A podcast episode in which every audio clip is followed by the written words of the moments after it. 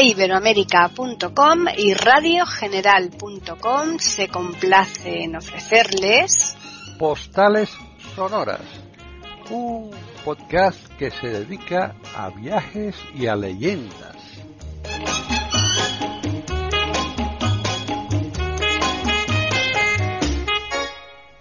Bienvenidos un día más a Postales Sonoras, Cultura y Leyendas, aquí en iberoamérica.com.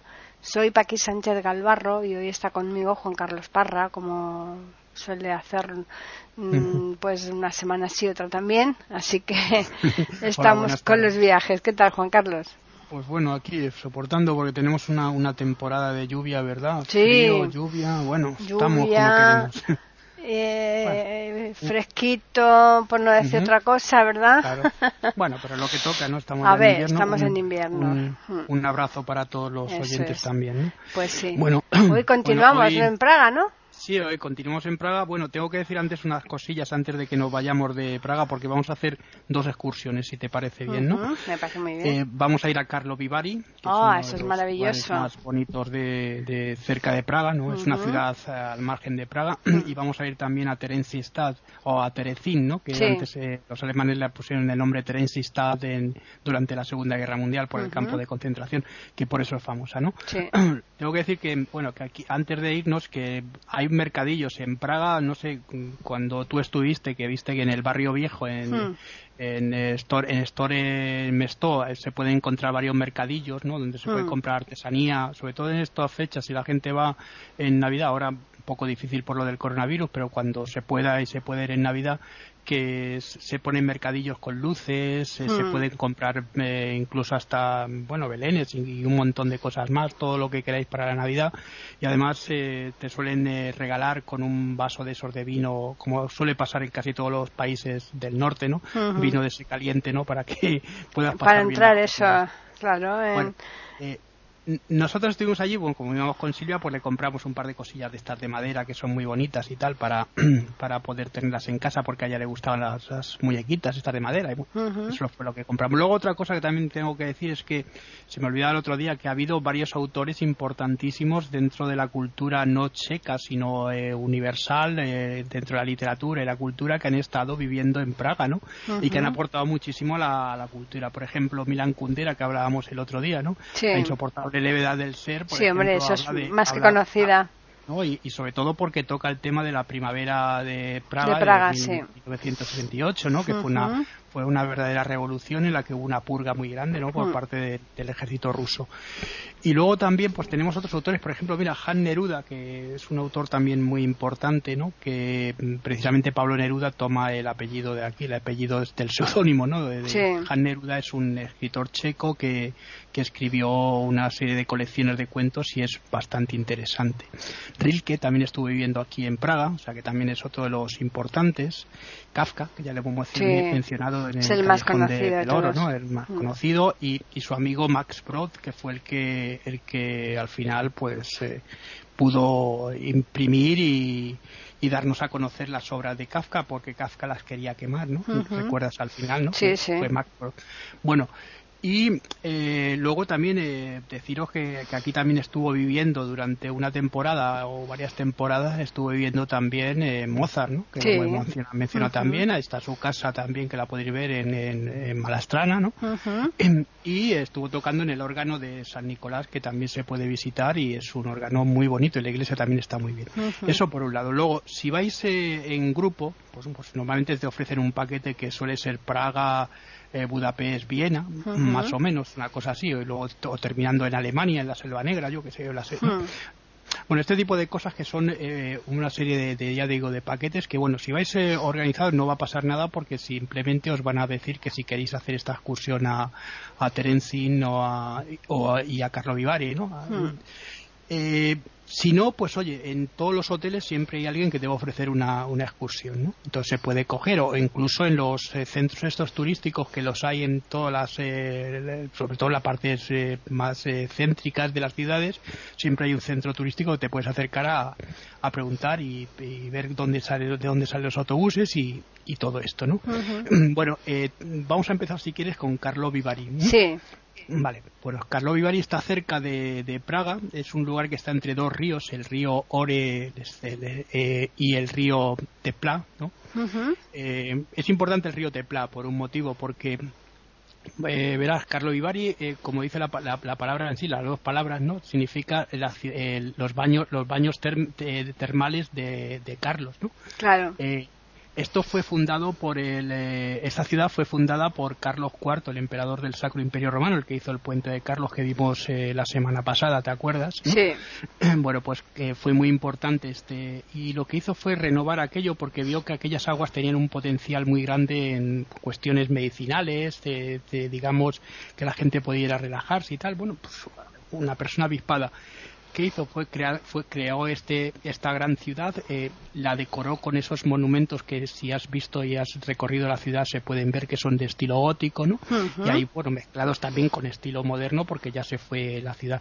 Bueno, te, digo que al principio cuando se funda la ciudad había muy pocos habitantes, eh, pasamos muy rápidamente de doscientos y pico habitantes, fíjate estamos hablando del siglo XIV, ya en el siglo XIX nos encontramos con al final del XIX con 25.000 o 26.000 personas y en 1911 más o menos hay una población de unas 71.000 de 71.000 personas. Bueno, es una cantidad grande para lo que es Carlo Vivari, ¿no?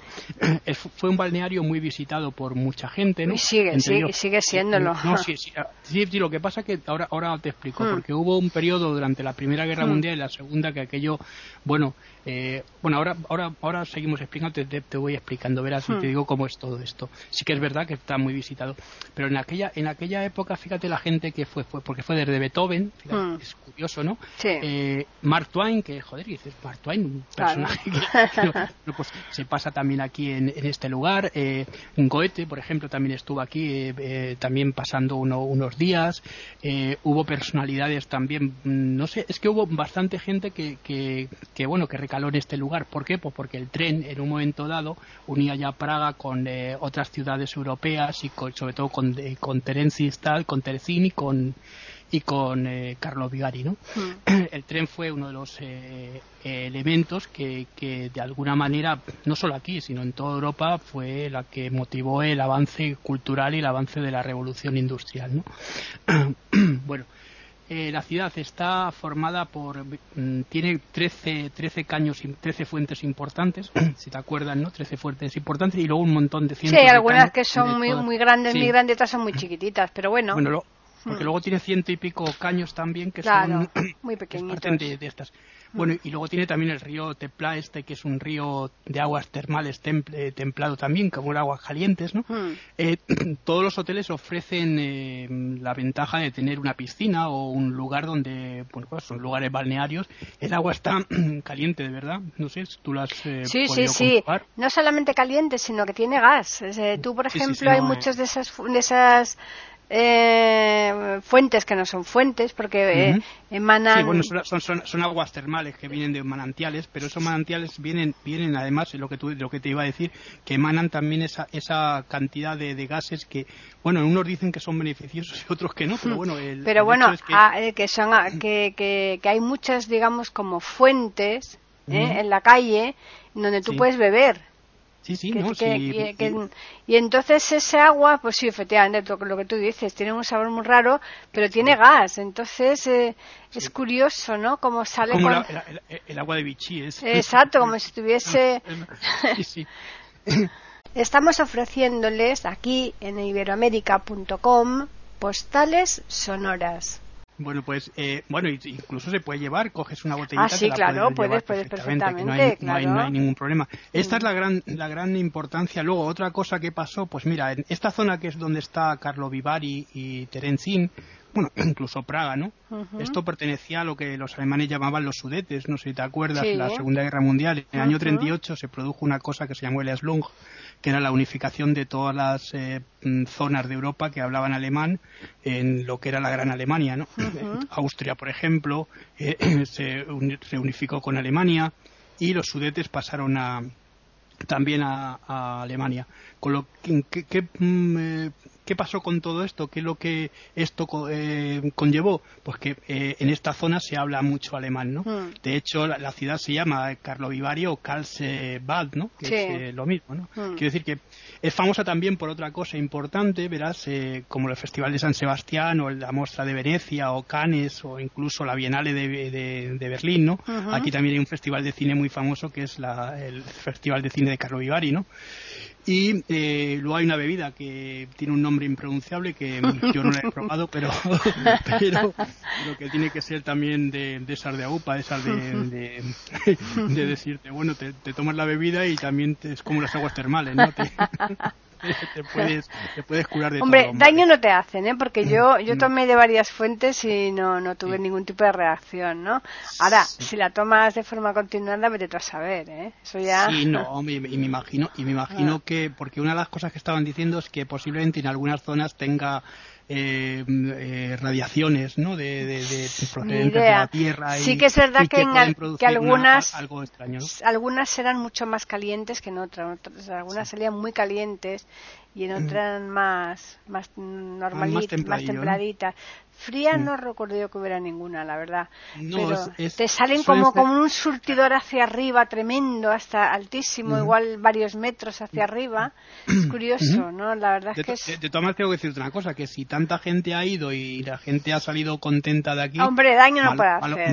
Malo, no puede ser. ¿no? porque si no las habrían prohibido, claro, eso está claro. Bueno, y, luego, luego dar un paseo por los alrededores también es muy bonito, porque vas a poder ver la arquitectura, tiene iglesias también, tiene un tiene una serie de, bueno, los montes que están al lado, el río este que te estoy diciendo, el río Ore, que también se puede llegar a visitar. Eh, bueno, ahí hay una serie de cosas, la, estación de tren, que mm, por lo visto también es, tiene, guarda ese sabor a estaciones antiguas de, de ferrocarril, ¿no? Quiero decir que que Carlo Vivari es un lugar que se puede visitar tranquilamente porque además tiene mucha mm, fama y, yo creo que la gente se lo puede pasar bien por lo menos un día, una excursión sí, de un día. de un día, de un día, más tampoco, eh, aunque hay hoteles de lujo, ¿eh? yo, yo, lo recomiendo es que la gente vaya a verlo, y si, hmm. hombre, si te puedes que, si vas a ir a un balneario vas a ir unos, unos días, pero si vas a ir de visita, pues la, gente, la gente que regrese a Praga y que Praga tiene, le, va a dar, le va a dar un montón de cosas también porque no solo lo que hemos dicho, hay otra serie de cosas en mm. Praga que son pequeños rincones que no, no los visitamos nunca como, como en todas las ciudades. Claro, exacto. Bueno, el segundo viaje que vamos a hacer es también un viaje también de un día. Yo creo que más o menos en un día o medio día se puede se puede ventilar, se puede ver perfectamente que es eh, la, ciudad de Terezín, ¿no? Está en está en las confluencias, bueno, entre los ríos Elba. ¿Te acuerdas que el Elba es eh, eh, es un, el río principal y tiene un montón de afluentes, entre ellos pues eh, el río, los ríos que, que el, Moldava, por ejemplo, que es el que pasa por por Praga, es el que llega hasta aquí, ¿no? Se, comunica con este. Luego está entre eso y el río Ore, que el río Ore también es un río grande, ¿no? Bueno, pues eh, esta, esta ciudad aquí no había nada. En el siglo XVIII se funda porque se crea una, una especie de fortaleza, ¿no? Ajá. Y alrededor se van creando como casas y se, se, le da el nombre de, de Teresín por la, la emperatriz eh, Teresa. Teresa, sí, hombre, claro, es que soy un icono total. Y, los alemanes le van a poner el nombre de Theresienstadt porque aquí también se hablaba alemán. Si es que lo, lo, lo, que pasa en estas zonas es que se confunde el, che, el checo, el eslovaco, el alemán porque, verás, si es que la República Checa nace en el 1900, eh, bueno, Checoslovaquia, ¿no? Mm, nace en el 18. Y nace, fíjate qué curioso, por lo que cuentan las leyendas, por el robo de un vagón de tren ruso, que es el primer banco, que es con lo que se constituye el primer banco checo. Fíjate. Es muy interesante, ¿no? Y por eso te digo que, pues, Alemania tiene mucho, incluso autores como Kafka, Kafka escribía en alemán, ¿no? Mm. O Rilke, o cualquier autor importante escribía en alemán, quizá porque el alemán es una lengua de comunicación, un vehículo mayor y llegaba a mucha más gente. A más gente, claro que es el exacto, lógico. evidente, ¿no? Mm. Hombre, luego ya ha habido grandes escritores como Milan Kundera que ya escriben en checo, ¿no? Pero es mm. otra cosa aparte. Eh, bueno, pues eh, estábamos en, en está en Terenzin. Bueno, es, una fortaleza que poco a poco fue creciendo. Eh, alrededor se fueron creando pues un núcleo urbano, evidentemente hay, tiene, tiene una cárcel muy famosa, es la porque tiene, eh, hay una cosa que se confunde luego cuando hable de la Segunda Guerra Mundial, lo, lo, tengo que decir, ¿no? que es la fortaleza y lo que fue el campo de concentración, que eso se hizo en el casco urbano de, de, la, de lo que era el pueblo, la ciudad. ¿no? Y eh, la fortaleza es una cosa aparte. Aquí en esta fortaleza, durante la Segunda Guerra Mundial, estuvo el, eh, el cuartel general de la Gestapo. Fíjate que porque tenía tenía uno de los eh, de las eh, cárceles más fuertes y más eh, importantes de lo que era la zona. Aquí estuvo aquí estuvo encarcelado un tal Gabrielov eh, Princip, que fue el que el que mató a, Fernando José, el, archiduque de, en, Sarajevo. ¿Te acuerdas que fue cuando se inicia la Segunda Guerra Mundial, el año 1914? Sí. la Primera Guerra Mundial se inicia por esto, por el asesinato de, este archiduque, ¿no? Y estuvo aquí, estuvo, bueno, le condenaron a 20 años de prisión Aquí estuvo cuatro años, lo que pasa que fíjate, en los cuatro años, al final de, los cuatro años ya pesaba solo 40 kilos y le habían tenido que amputar una mano porque se le había infectado y se le habían gangrenado y le habían tenido que amputar una mano, bueno, casi todo el brazo. Tuvieron que sacarlo y llevarlo a otro lugar. Pero bueno, pues, es eh, un hecho también que también te lo enseñan allí en Terencista. Ah. Luego tienes lo que era el campo de concentración, este campo de concentración se hizo pues para dar el pego, ¿no? Eh, digamos que era un campo de concentración con todo falso, pero muy muy bien colocadito con su banco con sus separaderías con la realidad era bien diferente no pero pudieron fueron fíjate si fueron tan tan hábiles de engañar a uno de los grupos que fue de, la Cruz Roja eh, sueco. Los engañaron eh, como como cayeron como tontos pensaron que aquello era una cosa maravillosa y lo que hacía el el gobierno nazi era hacer propaganda de este campo ay maravilloso aquí lo llevamos y tal claro eh, lo que hacían con esto era que la gente la población tuviese más odio hacia los judíos no ya bueno, aquí se internaron como unos 140.000 judíos. Fíjate, los 140.000, 33.000 murieron en el campo de concentración. Otros ochenta y tantos mil, eh, ochenta y tres mil más o menos, fueron llevados a diferentes campos, a Lodz, a, Treblinka, a, sobre todo a Auschwitz, ¿no? que era el campo de, exterminio más grande que hubo y eh, sobrevivieron al final de la guerra unos 17.000 y pico, 16.300, una cosa así de mm, judíos. O sea que no estamos hablando de una cantidad, muy, una merma muy grande, ¿no? Pues luego hay un, hay un cementerio también que también se puede visitar, pues ya te digo que... Eh, luego, ¿qué pasó durante, después de la Segunda Guerra Mundial? Porque el campo de concentración eh, pasó a... bueno, lo que fue la fortaleza pasó al al gobierno militar ruso, ¿no? que era lo que gobernaban, digamos que que la República Checa y Eslovaquia, Checoslovaquia, era un país satélite de la Unión Soviética. ¿no? Bueno, cuando termina ya todo esto, los años 90, pues claro, eh, eh, los, aldeanos que vivían también de las cosas militares y demás, pues bueno, ¿qué vamos a hacer si es que no tenemos, no hay, no hay un medio de, subsistencia, ¿no? Y lo que deciden es esto, recrear otra vez el campo de concentración para ponerlo abierto para como recuerdo del holocausto. Y es ahí cuando ya empiezan a recibir a la gente, sí, lo que pasa que es comprar recuerdos como eso de Marbey y McFrey, ¿no? Que se ponían las puertas y cosas de estas, me parece un poco macabro, pero bueno. Pues sí, cada uno. Son cosas que, hay gustos para todo. Eh, y eh, bueno, eh, ya digo que en, un día podéis hacer, hay, bueno, hay restaurantes como en todos los sitios, hay incluso un hotel también en, en Stad, pero claro, a ver, quedarte en Stad una noche, pues ya digo que es hmm. como lo que decía de Carlo Vivari, ¿no? Claro. Mejor quedarse uno en Praga y hacer hmm. estas excursiones. Y bueno, mm, yo creo que ya poco más podemos hablar de, Praga porque hemos contado un montón de cosas de, la ciudad. Si algo se me olvida, pues tú que has estado también, pues me lo puedes No, yo creo que hemos dicho lo esencial. La verdad es que es, mm, no es una. Tú dices que, hay mucho que ver, sí, pero como en todos sitios. Cualquier sitio, pues, si tú quieres, puede tirarte un montón de días. Pero yo creo que que lo esencial está dicho, desde ah, luego. Estamos ofreciéndoles aquí en iberoamérica.com postales sonoras. Una, una cosita también. Yo recomiendo siempre a la gente que cuando vayáis andando, incluso siendo Europa, si vais en verano, evidentemente, que compréis agua. El agua es necesaria porque la gente se piensa que porque estamos en una ciudad europea no hace falta beber, solo en las zonas que son de desierto y demás. No, no.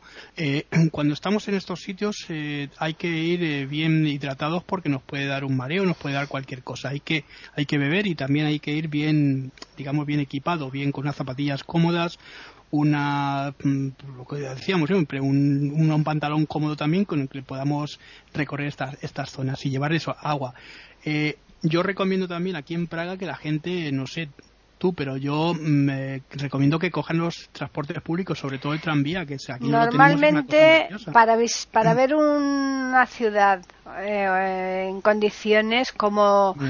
eh, no como turista, sino como si tú, tú quisieras profundizar un poquito más, desde luego tienes que ser así, andando ¿eh? pateánotela y, y, desde luego un transporte público, que es como eh, tú te enteras, eh, pues mira, aquí resulta que es que los metros van en este sentido, aquí resulta que en, en, una misma línea, como nos pasa a nosotros en Alemania, en, un, en, un, mismo andén iba montones de líneas de, de metros. Sí, sí, no, es, eso es verdad porque eso lo, lo llego a ver yo en Berlín. Claro, y entonces es, la única manera, ¿no? De, de, eh, aquí los metros son más sencillos, aquí en Praga, pero bueno, mm. que te quiero decir que, y si no, pues mira, yo lo que hacíamos cuando íbamos con Silvia siempre era a ver estas cosas que tú dices, íbamos recorriendo cosas, el mm. metro, no sé qué tal, pero al final avión dejamos un día para coger el bus turístico. También. Y el bus turístico, pues te puede bajar donde quieras, subir todo el día, a, comer donde tú quieras. Y lo vuelve a coger otra vez y ya está.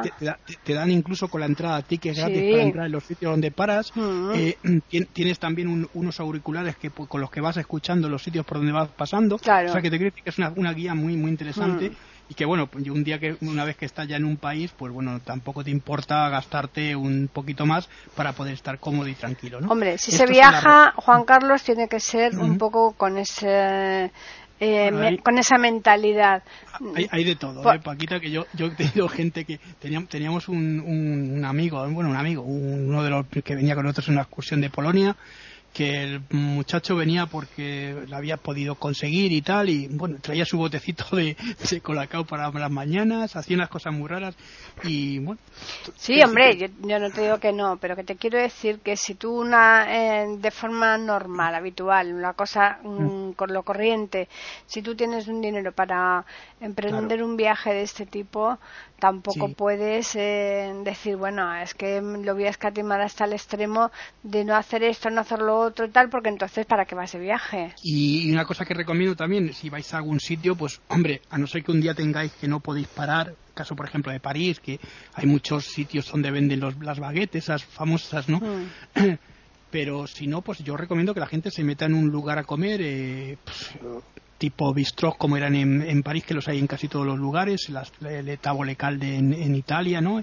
Eh, y, se empapen un poco también de lo que es el, eh, la, forma de comer de la gente del lugar, ¿no? Y que, que se tiene. Hombre, en París tienes que acostumbrarte a ir a las braserías y, y, aún así todo y aún así todo el bolsillo se resiente que no te digo ¿eh? porque París es carísimo ya, hablaremos de París ¿no? claro claro los bistros por ejemplo están están bien mm. pero lo que decía Paquita que una, una caña que aquí te cuesta en, en Madrid 1,20 te puede costar allí 3, 4 euros Uy, yo he pagado yo he pagado hace bastantes años por un café 5 mm. euros ¿eh? un café solo. Estoy hablando, yo estoy hablando euros de, hace años, ¿eh? Una cañita del año 2002, hmm. eh, una cañita, ya te digo, sí, una sí, sí, pues aquí que te cuesta, yo que sé, un euro. Un Eso ahora, pero en aquella época no, en aquella todavía allí, menos. Allí, allí, ibas a pagar ya cuatro y hmm. pico, ¿no? o tres y pico. Joder, bueno, Entonces allí a, a, Francia hay que ir con el bolsillo muy repleto. Sí, y sobre todo sabiendo que te van a clavar en cualquier lugar. Hmm.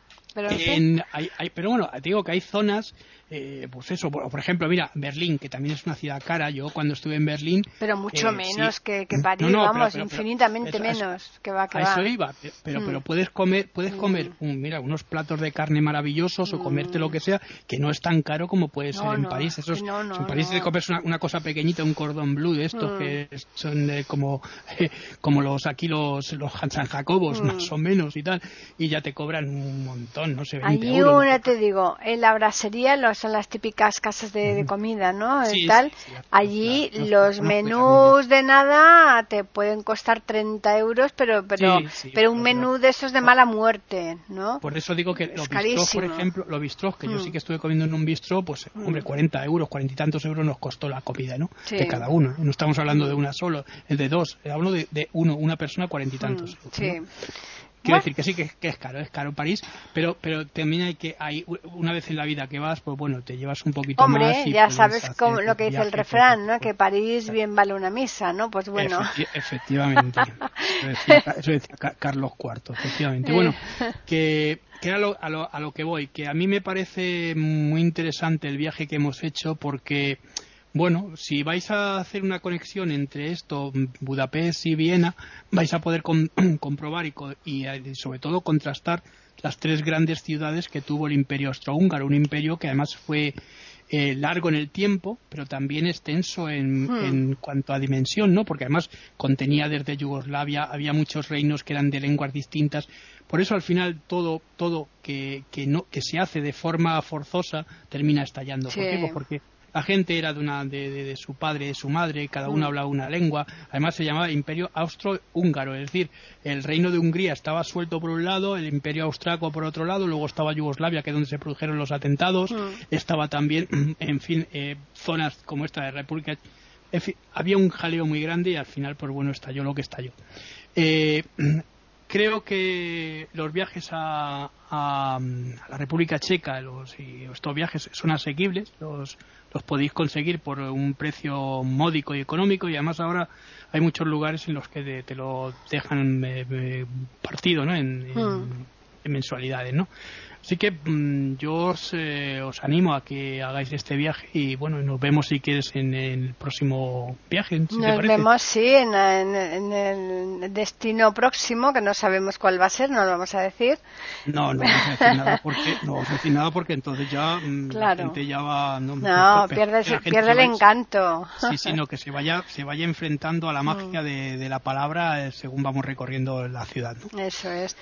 Pues vamos a recordarles a los oyentes que nos pueden escribir al correo postales arroba eiberoamerica.com y también pueden hacerlo al Twitter e Iberoamérica con las iniciales eh, I y la A de América en mayúsculas.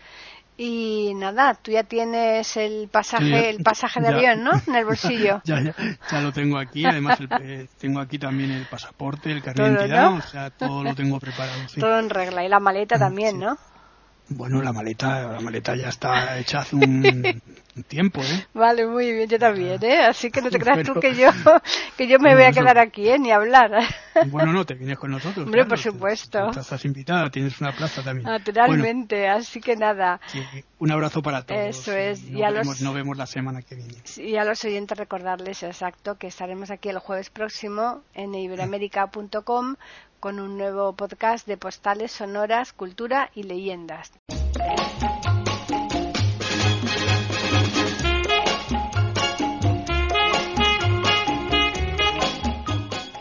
Acaban de escuchar un nuevo episodio de Postales Sonoras. Ese podcast que cada semana emitimos con mucho gusto en iberoamerica.com y radiogeneral.com.